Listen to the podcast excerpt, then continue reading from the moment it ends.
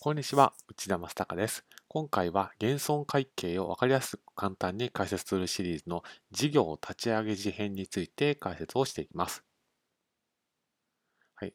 減損会計は固定資産のお金を稼ぐ力、まあ、キャッシュフローに注目した会計基準なんですけれども、まあ、すぐに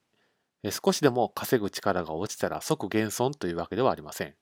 この価値が落ちちゃってるんじゃないかって言ったような、まあ、価値落ちちゃってるんじゃないかというような状況になったら初めて減損してるかどうかを詳しく検討すると。まあ、これが減損会計の基本的な発想でして、この価値が落ちちゃってるんじゃないかといったような状況のことを、まあ、減損の兆候と言います。で、この減損の兆候には営業利益が2期連続赤字といったような、いわゆるこの赤字にも注目した条件があります。で、事業を始めた当初っていうのはどうしてもうまくいかないことが多く赤字になりがちなんですけれども、事業を始めたばっかりでいきなり減損かよって思いますよね。ですから、そんな背景もあって、減損会計の適用指針では、事業を立ち上げた時の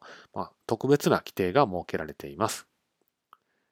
どんな規定なのかというと、事業計画と比較をしまして、あらかじめ想定されたマイナスよりも著しく下方に乖離していなければ OK ですよと、減損の兆候には当たらないですよと、まあ、そういったような規定が示されています。ですから、この規定の行間を読むと、合理的な事業計画が必要と。合理的って何っていうと、非現実的に右肩上がりの事業計画とか、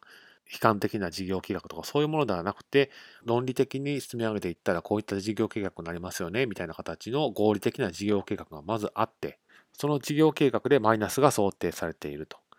そしてそのマイナスよりも著しくマイナスひどくはなっていないと。まあ、そういった状況がチェックすべきポイントということになると思います。